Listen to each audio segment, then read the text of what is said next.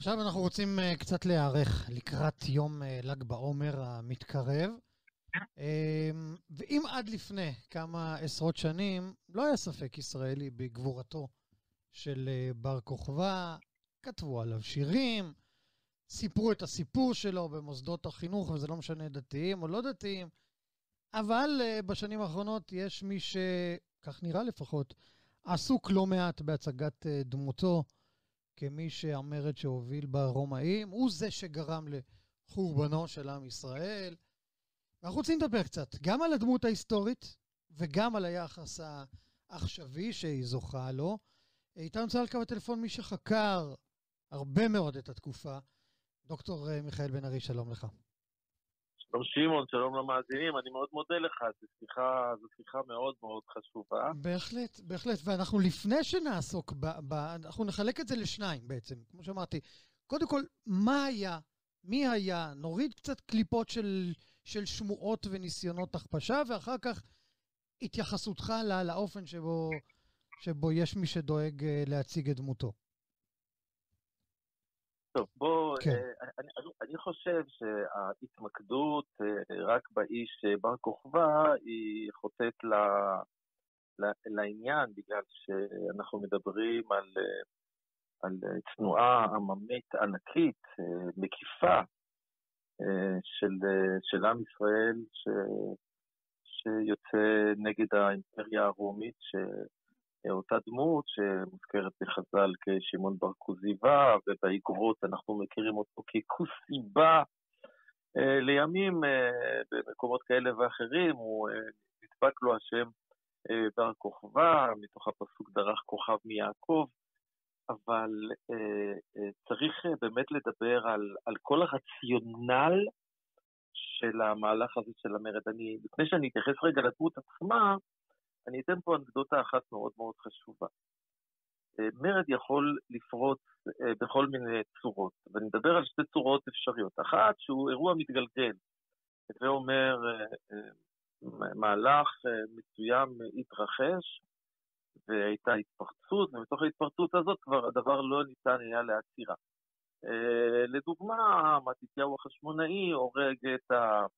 היהודי הזובח במודיעין ואת הנציב, ומפה מתפתח אירוע מתגלגל של uh, מרד שמתפרס על פני עשרות שנים, משנת, uh, נאמר, 167 עד שנת 142 לפני הספירה, שהוא uh, מסתיים אז בהכרזת הקמתה של מדינת יהודה, יהודה החשמונאית. אבל זה אירוע מתגלגל. מתתיהו לא, לא התכונן למרד הזה, הוא לא הכין חילות, הוא לא הכין נשק, אה, הוא לא הכין אסטרטגיה, זה אירוע מתגלגל. מרד הגדול אותו דבר, גם הוא היה אירוע מתגלגל, אני לא אאריך עליו עכשיו, הארכתי עליו בהזדמנויות אחרות.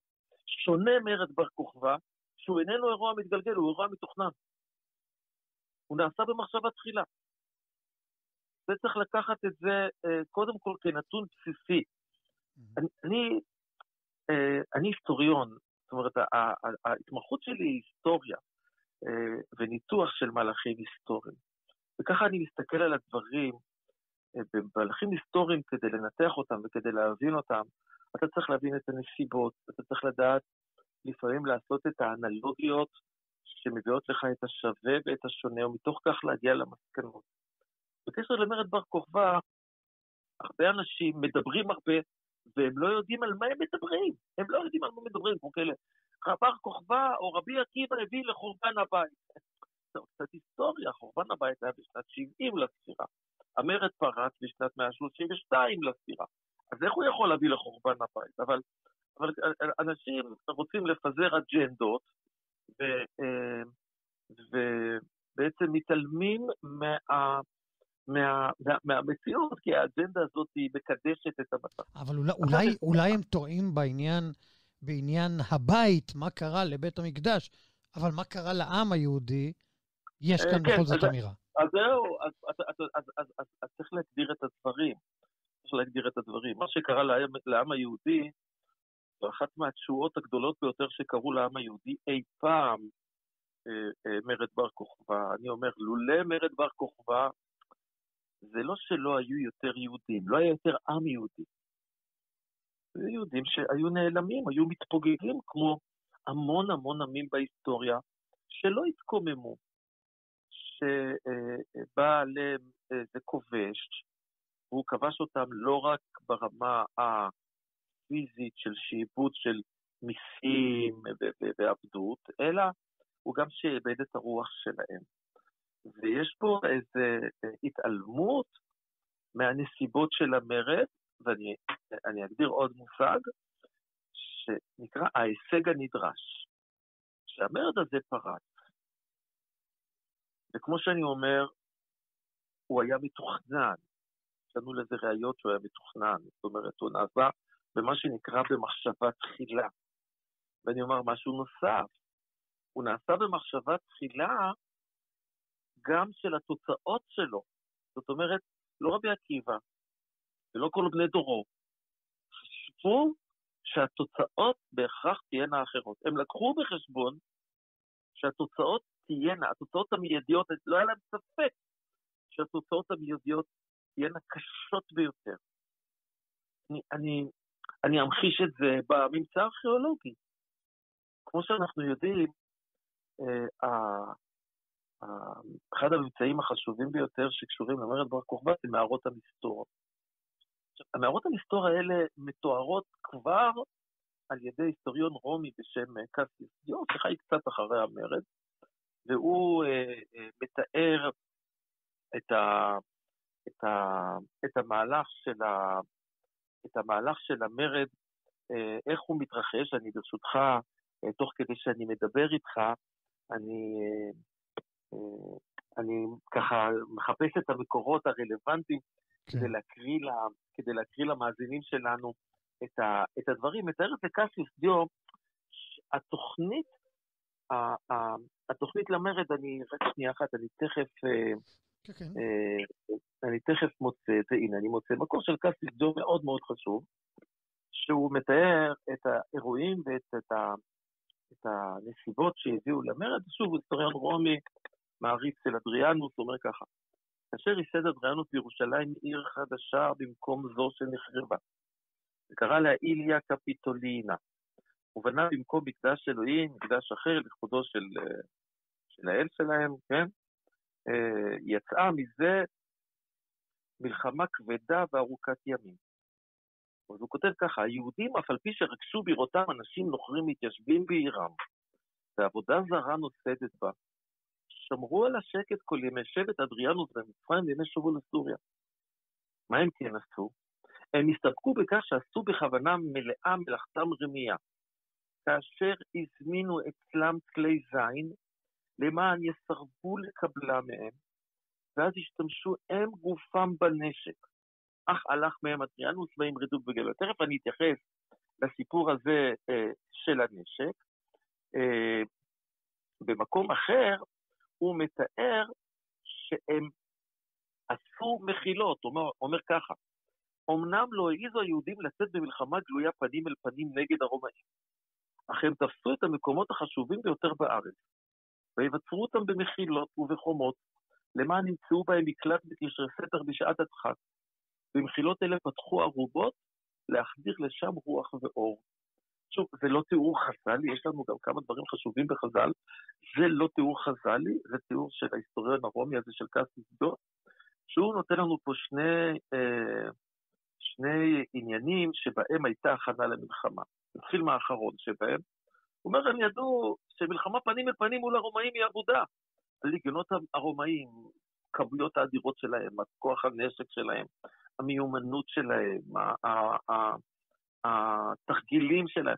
לא הייתה אה, אה, ליהודה אפשרות להקים כזה צבא, בשום צורה ואופן. לא אה, באימון, לא בכלי הנשק, לא בשום דבר אחר, לא בשום מוטיב. אחת המסקנות מהמרד הגדול הייתה שהתבצרות בערים היא בעצם נתינת פרס לרומאים, שהם יחליטו איזה עיר הם כובשים מתי, וככה הם ידכאו את המרד, כמו שהם עשו לגליל במרד הגדול. ולכן הם בוחרים לבנות ערים שלמות מתחת, כפרים שלמים, מתחת לפני האדמה. זה אומר שהם ידעו מראש, תאר לעצמך שאתה גר בבית אל, אני לא יודע איפה אתה גר, אתה אומר, אני פורץ במרד, ואני יודע שברגע שיפרוץ המרד יבוא אליי, ישרפו לי את הבית, יחריבו לי אותו. ישרפו לי את שדותיי, יעקרו את כל המטעים, את כל הכרמים. הם ידעו שזה מה שיהיה. הם לא שגו באשליות. כלומר, מכך, מכך שהם בנו עיר תחתית במחילות, ברור לנו שהם לקחו בחשבון שמה שהולך להיות למעלה יחוסל. אבסולוטלי, לחלוטין. אני קורא לזה, באחת המאמרים שלי אני קורא לזה, על מרד בר כוכבא, סיפורו של מוות ידוע מראש. אני לוקח את זה מסיפורו של רבי חנינא בן תרדיון, שמקים קהילות ברבים, ובא אליו רבי יוסי בן קיסמא, ואומר לו, אני תוהה אם לא יתפסו אותך וישרפו אותך עם ספר התורה. הוא אומר לו, מן השמיים ירחמו. הוא יודע, זה לא מה שיקרה. הוא לוקח את זה בחשבון. הוא אומר, ואף על פי כן. אז בין כל מיני חוכמולוגים, אומרים, הם הביאו חוכמה, הם ידעו. הם לקחו בחשבון את המחיר הזה. הם לקחו בחשבון את המחיר הזה. עכשיו כל השאלה היא מה הם רצו להשיג. אבל לפני כן, לפני שנדבר על מה הם רצו להשיג, נלך לש, ל, ל, ל, ל, לעניין נוסף שמזכיר קסיוס דו, וזה הכנה של כלי נשק. זאת אומרת, נפחים לא יכלו להכין כלי נשק, תעשייה של נשק, תחת המגף הרומי, הנורא והיום, ותכף נדבר עליו. אבל הרומאים הזמינו אצלם כלי נשק לצבא שלהם. הם השתמשו בבעלי המלאכה שהיו באזור שלנו, הם לא הביאו uh, כל uh, חרב וכל פדיון וכל uh, uh, מגן מרומא עד לכאן. הם באו לבעלי מלאכה כאן ביהודה, והציבו בפניהם את הדרישות שלהם ואת הנורמות ה... של כלי הנשק שלהם, וביקשו הם לעשות להם נשקים. זה בעצם מה שהיה בתקופת שאול ויונתן, שרק לשאול ויונתן היה אפשר להיות חרב, הם לקחו כל מיני חרשים שעוסקים במחרשות, לא תעשו לנו חרבות. זה לא רק שאול ויונתן, אם נאמר מדינת ישראל הייתה יודעת שבעיר רהט יש אה, אה, מפעל שמייצר אה, אה, כלי נשק. אני מעריך שאתם היו הולכים וסוגרים את זה, זה לא דבר. כלי נשק זה הכרזת מלחמה, איסור של כלי נשק, כן. בוודאי שלא. אבל כאן הרומאים מבקשים מהם, ואומר קסיס דו שהם עשו מלאכתם רמייה, למען לא יקבלו מהם את הנשק. ואומר, הם הכינו כלי נשק פגומים. לא כל כך בעיה להכין כלי נשק פגומים לרומאים, כי הנורמות שלהם היו מאוד מאוד גבוהות. אני לא אתן עכשיו הרצאה על הצבא הרומי, אבל הנורמות שלהם היו מאוד מאוד גבוהות. ולכן כשבא אה, המזמין לבקש את הנשק והוא בדק ואמר, אתה יודע, אני לא לוקח, לא משלם לך. והיהודים הכניסו את כלי הנשק האלה למחסנים שלהם. הווה אומר, כמו שאמרתי קודם, האירוע של מרד בר כוכבא, בשונה ממרידות אחרות שאנחנו מכירים. זה אירוע מתוכנן. זה אירוע מתוכנן, אירוע מחושב, ואני אומר דבר נוסף, אין לו אופוזיציה. אין מחלוקת. אין אופוזיציה אין... כי לא יכלו, אולי אה, בר כוכבא הרי הוא ידוע כאדם נחוש ותקיף, אולי מולו לא ניתן היה לעמוד עם אופוזיציה. תראה, אה, שמעון בר גיורא גם היה נחוש ותקיף, והיו כל מיני, גם בזמנו, היו כל מיני קבוצות אה, אה, במרד הגדול. בהחלט בר כוכבא היה, על פי התיאורים המוכרים לנו, קודם כל מהאגרות שלו. הוא היה מצביא תקיף מאוד, שהעניש את חייליו, את לוחמיו, את עריקי המלחמה. אני רוצה רגע לומר איזו הסתייגות. נכון שלא היו לו, אה, לא הייתה אופוזיציה, אבל היו כאלה שישבו מן הצד. אני לא זוכר מי מהנושאים, נושאי כלים של הרמב"ם, אה, אומר את זה אולי תוך כדי שאני אה, אדבר איתך, אני אמצא את הדברים. ואותם אנשים אה. שישבו בצד, למיטב ידיעתנו, אה, זכו אה. ליחס סביר מבחינתו? לא. קודם כל, לא. אנחנו מכירים איגרת נוראית שהוא, שולח לאנשי עין גדי, ואומר להם, אני מחפש פה את המקור הזה, יש אחד מהנושאי כלים שאומר שהוא נפל על זה שהם לא סייעו לו. לא סייעו לו, שפשוט לא הצטרפו אליו מספיק, לא, לא התמסרו אה, לא התמסרו מספיק ל, ל, ל, ל, לאותו מרד, לאותה מלחמה אדירה, שהזכרתי קודם את, אה, אה, הזכרתי קודם את, את דברי, את, האיגרת שלו לעין גדי, שהוא כותב לאנשי עין גדי, אה, הנה אני מקריא לכם, זה הרדב"ז, הוא אומר ככה, שנייה אחת לפני עין גדי, הרדב"ז בדוחות מלכים, שהוא מדבר על כך, ש... על, על דברי הרמב"ם, ש... ש... כיוון שמת נודע להם שאינו, עד שנהרג בעבורות, כיוון שנהרג נודע להם שאינו, שאינו מלך המשיח. המשיח, כן. הוא אומר ככה, אומר, אומר, אומר, אומר, אומר הרדב"ז, ומה שנראה מדברי הרב עד שישראל הרגו לא משמע אחי, אלא הגויים הרגו. הרדב"ז לא מוכן לקבל את הרעיון שיהודים הרגו אותו. ויש, לפר... ויש לפרש עד אמרינו את פרק חלק. דבר בחזיות זה לא מוערך בידיים כתלוע, כלומר רפו ידיהם ממנו, והרגועים והרגו. זאת אומרת, הוא נפל כי היהודים לא מספיק התגייסו. פה אני תמיד אומר שאין משיח שקר, יש דור של שקר, יש דור שלא התגייס. למה לא התגייסתם? לא כולם התגייסו, ואנחנו לומדים את זה. אגב, מה שמחזק את דברי הרדב"ז, זה, איגרת שנמצאה שנים רבות אחרי מותו של, של, של הרדב"ז, זה איגרת לתושבי עין גדי. איגרת שנמצאה, שכתוב עליה ככה, משמעון בר כוסבא, לאנשי עין גדי, למסבלה וליונתן בר בעיין שלום, בטוב אתן יושבין, אכלין ושתין מנכסי בית ישראל, ולא דאגין לאחיכן לכל דבר. הוא אומר להם, אתם יושבים בסבבה, אנשי עין גדי, אוכלים ושותים, ואתם לא דואגים לנו? אתם לא שולחים לנו? אתם לא מסייעים לנו? אנחנו פה נרדפים, אנחנו פה... אנחנו מדברים באחרית המרד שה, שהמורדים מגיעים למדבר עין גדי, אה, מדבר יהודה, ושם נרדפים ומבקשים סיוע, נמצאו שם אגב כמה וכמה אגרות וכמה ממצאים חשובים אה, בוואדי מורבת, אה, ממצאים חשובים שמצא אותם יגאל ידין, ובזמנו כתב מאמר מאוד מאוד יפה, ישראל אלדד, איגרת מרמטכ"ל לרמטכ"ל, הרי יגאל ידין היה רמטכ"ל, אחד הרמטכ"לים הראשונים של מדינת ישראל, אומרים לי שהוא כתב מהרמטכ"ל האחרון לרמטכ"ל הראשון. זאת אומרת, יגאל ידין מצא את, ה, את האיגרות האלה, בהחלט אה, בר כוכבא היה דמות מאוד מאוד חזקה, מאוד משמעותית, אה, שהצליח לסחוף אחריו המונים, וקיבל, אה, על פי חז"ל, על פי ירושלמי, קיבל את התמיכה המלאה המלאה של ראש החכמים, של מי שבעצם הנהיג את חכמי ישראל באותו הדור, הוא רבי עקיבא. רבי עקיבא הוא מנהיג הדור אה, באותם ימים, לא, אה, לא בנו של רבן גמליאל, אלא רבי עקיבא. הוא המנהיג לנושא ארוך, אני לא ארחיב עליו כרגע, אה, ורבי עקיבא הוא נושא כליו של בר כוסבא, ואומר עליו, בן ומלכה משיחה. זהו המלך המשיח. ומה המלך משיח עושה? מלך משיח מביא את גאולת ישראל. הוא נלחם על, על, על גאולת ישראל. אז אה, אה, רק שאלת איזו שאלה, שהיא שאלה שעוסקים בה, אבל אין, יש לנו עליה מעט מאוד מידע מי זה, מי זה שמעון בר כוסבא. יש טוענים שהוא בא מאזור של כזיב, זה כוזיבה. יש כאלה שלוקחים את זה מהשם שלו, שיש בו את המילה כוסבא, שזה אה, אה, אל, אה, אל אדומי.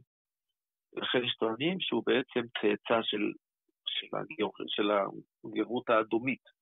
אה, דעה נוספת. אני חושב שזה לא רלוונטי. אה, אז, אבל, אבל אם אנחנו בעצם, בעצם מסכמים את מה שאמרת עד עכשיו, לפני שאנחנו מתקדמים הלאה, אתה אומר לנו בעצם, מדובר במרד מתוכנן היטב, מראש, מרד שזוכה לתמיכה עממית מאוד מאוד רחבה, בוודאי של מנהיג הדור, מנהיג הרוחנית של הדור, ולא מדובר באיזה גחמה של רגע, כולל לקחת בחשבון שהדבר יביא ל... להרג לא פשוט, להרס לא פשוט, נערכים להכל. יודעים לאן הולכים. הם ידעו שהם הולכים למחירים מאוד מאוד. ואתה אומר לנו בנוסף לכל, שדעו לכם, ללא המרד הזה, עם ישראל היה מתפוגג, מת, מתערבב ברומאים ובעמים שמסביב, לא היה נותר עם ישראל. היה נעלם. ופה אנחנו הולכים בעצם לשאלת הלמה. למה? מה, הם היו כאלה מטורפים, חכמי ישראל? הם היו כל כך חסרי אחריות? זו שאלה. שאלה, שאלה כואבת. ועליה אברום בורד וחבריו כל פעם יוצאים ומחרפים ומגדפים אותם. יש אנשים שבעולם הערכים שלהם אין שום דבר אשר כדאי למות למענו. החיים הם מעל הכל. כמו שאנחנו יודעים ביהדות, החיים הם מעל הכל עד שלושה דברים. עבודה זרה, גילוי עבוד ושפיכות דמים. כאן, בדור הזה, מתחדש חידוש. חידוש ש, שמתברר במקום שנקרא עליית בית נתזה בלוד, ששם בעצם אומרים, רגע, הסיטואציה שלנו היא אחרת. אנחנו נמצאים בתהליך שנקרא שמד. הם קוראים לדור שלהם, וככה זה מכונה בחז"ל, דורו של שמד, לא דורו של השמדה. אין מדובר, אין מדובר בתאי גזים. רבי יוסי בן קיסמא, שדומם את מנועי בית המדרש שלו, שהוא מת, כל גדולי רומי יוצאים ללוותו. אין להם שום בעיה נגד יהודי. שמתאים את עצמו, ש... ש... אה, שזורם, במילים של השפה העברית המודרנית שלנו, שזורם עם, ה... עם, ה... עם ה... אה, אותם, מה שאנחנו מכנים גזירות, אותן נורמות חברתיות, תרבותיות, שהרומאים כופים על היהודים באותו הדור, ואני אסביר. אה, שוב, אני צריך רגע למצוא פה איזה מדרש תוך כדי שאני אה, מדבר איתך. אה, שנייה אחת.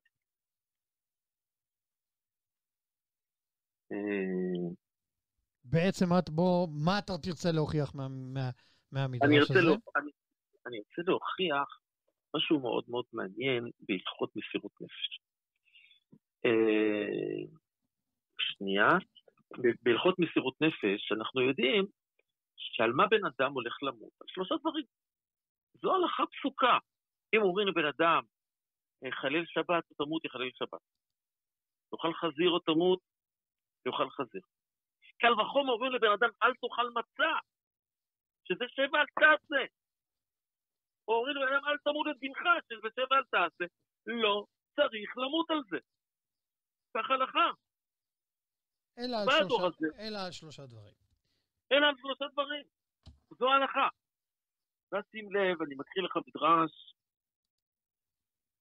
מרטיט, אה, שיש כאלה שיגידו שמדובר באנשים מטורפים, אבל רק אנשים שלא נמצאים בסיטואציה ההיסטורית. אחד, דבר שני, ולא נמצאים בתפיסת העולם היהודית, לא יכולים לקבל את מדרש שאני אקרא עכשיו. רבי נתן אומר, זה מדרש מהמחילתא ברבי ישמעאל. רבי נתן אומר, לאוהביי ולשומרי מצוותיי, אלו ישראל שהם יושבים בארץ ישראל ונותנים נפשם על המצוות. מה לך יוצא להיהרג? שואלים בן אדם שהולכים להוציא אותו להורג, על שהמלתי את בני? מה לך יוצא להישרף? שואלים מישהו אחר, על שקראתי בתורה. מה לך יוצא להצלב? מיטות נוראיות, מיטות שריפה, מיטות צליבה, על שאכלתי המצה. מה לך לוקה מאה פרגל? זה מכות שוט של פרגל, מאה מכות, זה דבר שני בדרך כלל למוות, בייסורים, בצעקות, בצרחות, על שנטלתי את הלולב. כסף משנה בהלכות יסודי התורה מתעסק בשאלה הזאת, מתעסק בשאלה הזאת של מסירות נפש על שאר מצוות, על מצוות עשה. לא שמענו על זה. לא שמענו על זה. למה הדור הזה עושה את זה? אני, שוב, אנחנו נמצאים בכל בראיון רדיו, זה נושא שאני מלמד אותו באריכות מרובה, ואני, תרשה לי, אני אמליץ, יש ביוטיוב אה, לפחות עשר הרצאות שלי על מרד בר כוכבא, קודמות למרד בר כוכבא. עשו מיכאל בן ארי, בר כוכבא, קודמות למרד בר כוכבא. אז אה, מי שירצה קצת להרחיב יוכל לקבל שם. אבל אני חוזר לך, אנחנו נמצאים בדור שבהם ישנה תובנה שהגזרות של הרומאים הן לא תמימות, שיש כאן מגמה שלא ייזכר שם ישראל עוד לא בבחינת הגוף, אלא מאוד מאוד דומה לגזרות היוונים, שאלו גזרות דת. אני uh, מנפנף רך את כל הקשקשנים כתובים בכל ספרי ההיסטוריה, קשקוש בלבוש, אני אומר את זה כהיסטוריון, כחוקר, שמי שאומר שהגזרות היו אחרי המרד, מבלבל את השכל. הגזרות התחילו, של הרומאים התחילו עוד לפני חורבן הבית. יש לי לכך ראיות למכביר. ונמשכו בתהליך של הסלאמי, של עוד איסור ועוד איסור ועוד איסור, תמיד בנימוקים מאוד מאוד רציונליים. לדוגמה, אחת הגזרות הראשונות הייתה שלא יקראו את שמה, כן? אה, הם גזרו אה, שלא יקראו את שמה, ש, אה, ש, למה לא להקריא, למה שלא יקריא, לא, לא, לקרוא, לא לקרוא את שמה? כי מה אנחנו אומרים בשמה? אנחנו אומרים שמע ישראל, השם אלוקינו, השם אחד, נכון? אבל הקיסר הוא, הוא, הוא האל. איך אתם בעצם אומרים, אה, אה, איך אתם אומרים משהו אחר?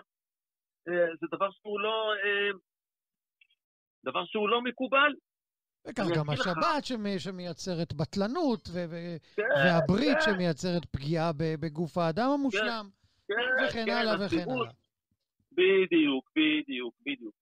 אז שים לב, אני מקריא לכם, אה, מקריא לכם דברים מהתוספתא במסכת ברכות. אמר רבי מאיר, פעם אחת היינו יושבים בבית המדרש לפני רבי עקיבא. עכשיו, מה עושים בבית מדרש? לומדים תורה, נכון? והיינו קוראים את שמה ולא היינו משמיעים לאוזנינו מפני כסדור אחד שעומד על הפתח. אמרו לו, אין שעת סכנה, יש דיון הלכתי, האם בן אדם מותר לו להקריא את קריאת שמע בלי להשמיע לאוזניו? רבי מאיר אומר, אני יש לי הוכחה.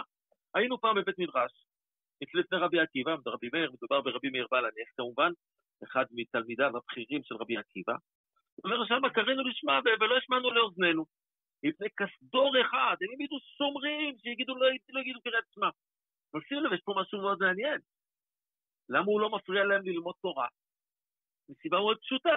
בשעה שהיה אסור קריאת שמע, עדיין היה מותר ללמוד תורה. זאת אומרת, גזירת לימוד התורה באה לאחר מכן. הגזירות באו בשלבים. עכשיו אני אומר משהו מאוד מאוד אה, אה, חשוב, שאני אמר אותו בקצירת העומר, אבל הוא נושא להאריך בו מאוד.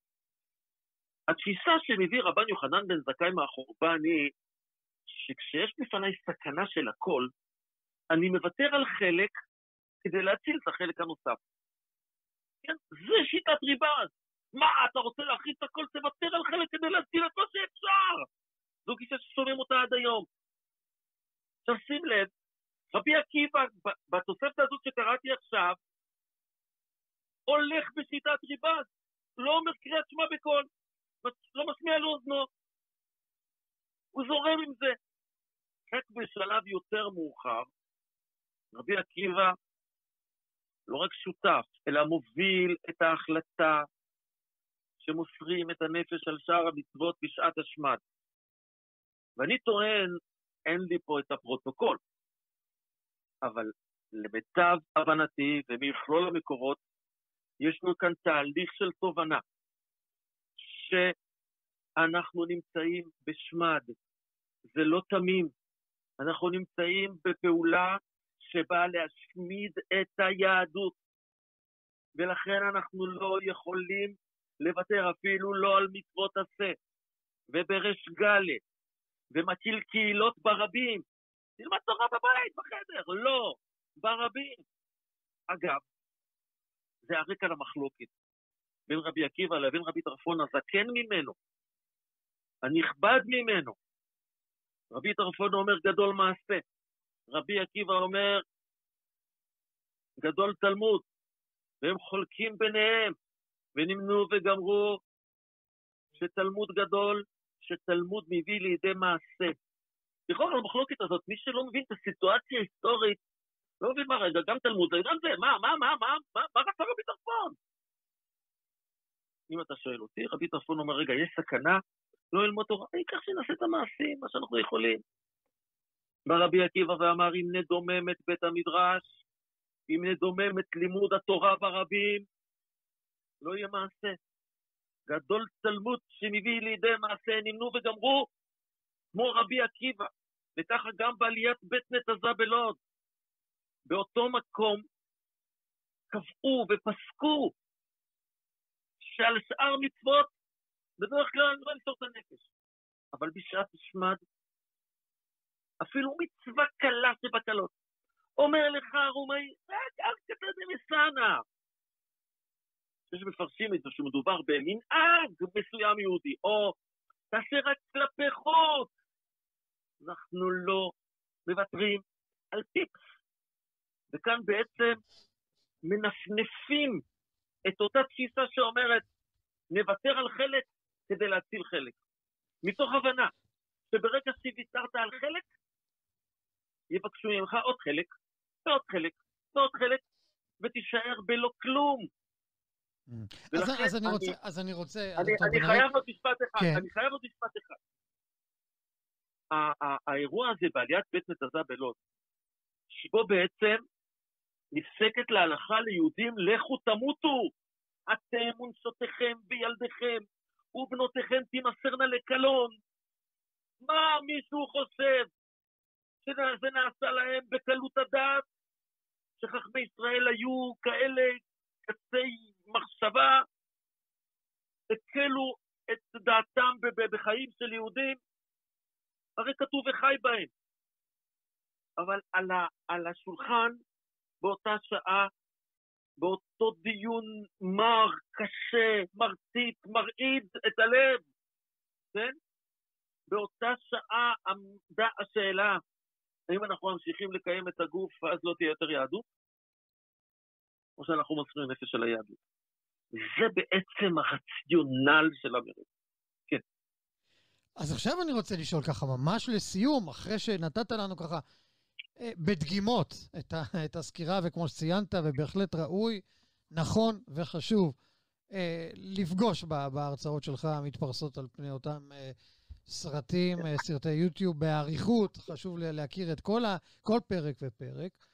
אני רוצה לשאול אותך, בהכירך את החברה הישראלית של היום, מה כל כך בוער להציג את, אה, את אה, בר כוכבא כמי שהביא לחורבננו? בסדר, יכולים היו, אולי היו יכולים להמשיך עם, עם אותם שירי הלל ותהילה לדמותו, ולהגיד, זה היה ראוי לתקופתו, אנחנו היום משהו אחר, ולכן תפיסתנו אחרת. למה צריך לקחת את המיתוס ולנגח בו ולנתץ אותו בכזאת uh, ברוטליות אקדמית? כן, כן, קודם כל זה מה שאמרתי קודם, אנחנו נמצאים בדור שאין שום דבר אשר כדאי למות למדו, של הדוניזם, תן לי ליהנות מהחיים. לא אכפת לי לא ערכים ולא תורה ולא מצוות ולא ברית מילה ולא שום דבר. שום דבר, לא, לא, לא קדושת עם ישראל, לא שבת, הכל מותר, הכל חופשי.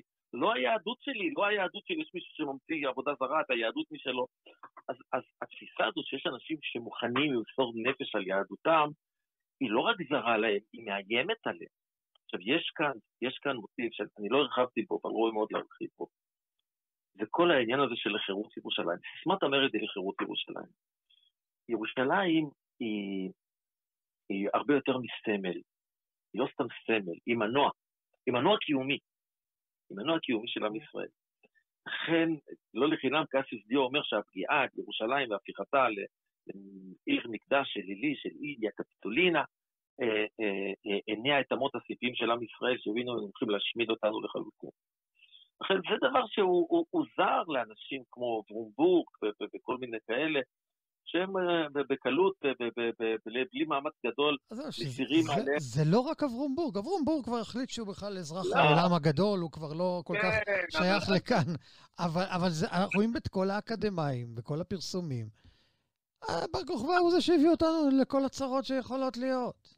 טוב, בוא, בוא, בוא, בוא, תראה, אני מוכן קודם כל להתעמת עם כל אחד מהאקדמאים החרטטנים. אה, זה כמו לדוגמה, מי שמכיר את התזה שלי על המרד הגדול, אין אחד, אחד, אחד, שמוכן להתווכח איתי בעניין הזה, אחד. תביא לי פרופסור, דוקטור אחד שאומר שבן ארי לא צודק לגבי המרד הגדול. הם עושים, יש כאלה שלקחו את ההיסטוריה, עושים איתם מה שהם רוצים, מישמש. שמע, אני, יש לי אג'נדה, יש לי תפיסת עולם. אבל כשאני עוסק באקדמיה, אני לא מוותר לעצמי, במחקר אני מתכוון, אני לא מוותר לעצמי כהוא זה. אני רוצה אבל בכל זאת לפני סיום, להתייחס למה התוצאה, מה התוצאה של המרד. אני אקח, אני, אני, אני מפנה כל אחד מהמאזינים שלנו עכשיו. קחו שישה סדרי משנה, שזה בעצם הבסיס של כל התורה שבעל פה שלנו. תראו את השמות. 80 אחוז, 70-80 אחוז מהשמות הם רבי מאיר, רבי יהודה, רבי יוסי, אה, אה, אה, רבי אלעזר, רבי שמעון, שכל אחד מהשמות האלה שהזכרתי הם תלמידי רבי עקיבא. הווה אומר, עולם התורה מקבל אחרי המרד את התנופה הגדולה ביותר שלו אי פעם בתולדות עם ישראל. זאת אומרת, המסירות נפש של רבי עקיבא, וזה נושא להעריך בו. והוא מכין את תלמידיו, הוא יודע שהוא הולך למות, הוא יודע שהולכים להיות אסונות בטווח הקרוב, אבל הוא צוחק, כי הוא מנהיג. הוא רואה את התוצאות, הוא לא חי בעכשיו, הוא חי בנצח. ו- והנצח הזה, הוא בא לידי ביטוי מיד. הדור המכונה דור אושה, הדור של אחרי המרד. זה הדור שמניח את כל יסודות התורה שבעל פה, שעליו אנחנו, אנחנו נמצאים, כן, עליו אנחנו לומדים, אז כל התלמודים, כל הראשונים, כל זה, על מה זה בנוי? על הדור הזה. לכאורה היית מצפה, חורבן, חורבן, חורבן. לא רק שזה לא חורבן, מדובר באחת התקופות, איך, איך מבטאים את זה אצל הגויים, רנסאנס. זו אולי תקופת הרנסאנס המשמעותית ביותר של היהדות אי פעם. למה? יהודים מסרו את נפשם על המצוות. המחירים המיידיים היו מאוד קשים. אבל איך אומר הרב קוק, רומא ואליליה, הוא אומר, יש לו בהקדמה שלו לשיר השירים, יש לו איזה, אה, אה, יש לו ביטוי מאוד מאוד חזק אה, על רבי עקיבא. אני ברשותך, אני אקריא לך את, את, את הדברים האלה של, של, של, של הרב, הוא אומר, אבל טהורי לב, טהורי לב, בשביל לראות את המצב הזה צריך להיות טהורי לב. יראו את רבי עקיבא בגודלו, את רבי עקיבא המשחק, שרואה שועל, ששועל יוצא מבית קודשי הקודשים. משלנפשו הענקית העתיד הרחוק ניצב כעובד. לא פעם אנחנו משלמים מחירים יקרים עכשיו כדי לקבל את הנצח. יש כאלה שמוותרים על העכשיו, מרוויחים את העכשיו, חיים בעכשיו, חיים בנהלתנות, לא נשאר להם כלום. אבל נפשו הענקית של רבי עקיבא העתיד ניצב כעובד. את רבי עקיבא המלא צהלה לכל, לכל עמונה של רומי, מפני שהאהבה האלוקית הנובעת מעומק חוכמת ליבו הנפלאה הורתו, כי רומי ואליליה כליל תחלוף ואור ציון לעד יברח. רבי יוסי בן קיסמא אומר לרבי חנינא בן תרדון, אתה לא יודע שאומה זו מן השמיים המליכוה? עונה לו רבי חנינא בן תרדון מן השמיים ירחמו עלינו. רומא ואליליה כליל תחלוף. ורק מי שרואה את התמונה המלאה, רואה את הסיטואציה שעם ישראל היה נתון בה אחרי החורבן, וזה נושא שלא נגענו בו, משבר החורבן, שהוא מאוד קשה בכל מיני, בכל מיני היבטים. כן. ולאחר מכן את הגזרות שמשלימים איתם, עד שמגיעים לתובנה שאנחנו, אם אנחנו נמשיך ככה, אנחנו אבודים. ולכן ההתגייסות לצבאו האדיר של בר כוכבא, שלוחם לוחמת גורילה מתוחכמת, נועזת. יש על זה דוגמאות אין ספור בחז"ל. תשמע, זה שעות של הרצאות, אני יכול לדבר על זה בלי סוף, זו תקופה, אחת ההירואיות של עם ישראל, ובחז"ל מתוארים הדברים האלה, איך לוקח לוחם של בר כוכבא, אה, אה, אה, עוקר איזה ענף מן העץ, הוא רואה גייס, הוא רודף אחריו, מכה את הגייס. הם ערבו ל- לרומאים בדרכים, בתוך המחילות, הם יצאו מתוך המחילות, ראו איזה משלחת רומית יוצאת ממקום למקום, פגעו להם בקווי אספקה, פגעו להם במפקדים שלהם. הם היו בהלם, הרומאים לא ידעו מה לעשות. עד כדי כך שאדריאנוס מביא לכאן את אחד המצביעים הכי חשובים שלו מבריטניה, מקצה האימפריה. מקצה קצה האימפריה, את סברוס. הוא מביא משם כדי לדכא את המרד. וגם זה, כשנסתיים המרד, הוא כותב את האיגרת לסנאט, והוא כותב בכנות שלו, הוא לא, הוא משמיט משפט. בדרך כלל הם היו מוסיפים משפט שחצני, המצביעים הרומאים, אם לכם שלום מוטב, לי ולכלותיי שלום. הוא לא כותב את המשפט הזה. הם הוכו כאן שוק על ירך, ליגיון שלם שלהם מושמד. המלחמה הזאת הייתה מלחמה הירואית, מלחמת גבורה של דור של שמד, דור שהציל את היהדות, דור שנלחם על יהדותו באחת מהשעות הקשות, באחת משעות המבחן הנוראיות, נוראות האות שלו, כן? והכל נעשה במחשבה תחילה, ובתכנון, ובהובלה של חכמי ישראל הגדולים, רבי עקיבא וגדולי גדולי תלמידיו. אז בימים האלה, ותמיד רבי שמעון, יש לדבר עליו בלי סוף, אה, בימים הגדולים האלה תמיד צריך לזכור את, ה, את הדור המופלא הזה וללמוד ממנו, ללמוד ממנו בסירות נפש. הנה, אמרנו את הדברים, ולמרות ששיחותינו אה, בהחלט אה, הייתה ארוכה יחסית לשיחות אחרות, זה רק ככה דגימות, ואנחנו שוב שולחים את מאזיננו להעמיק חקר ולהכיר גם את התקופה, גם את ההתייחסות. הדוקטור מיכאל בן ארי, תודה רבה על הדברים, בשורות טובות, כל טוב. תודה, תודה, שמעון, תודה. שלום, שלום.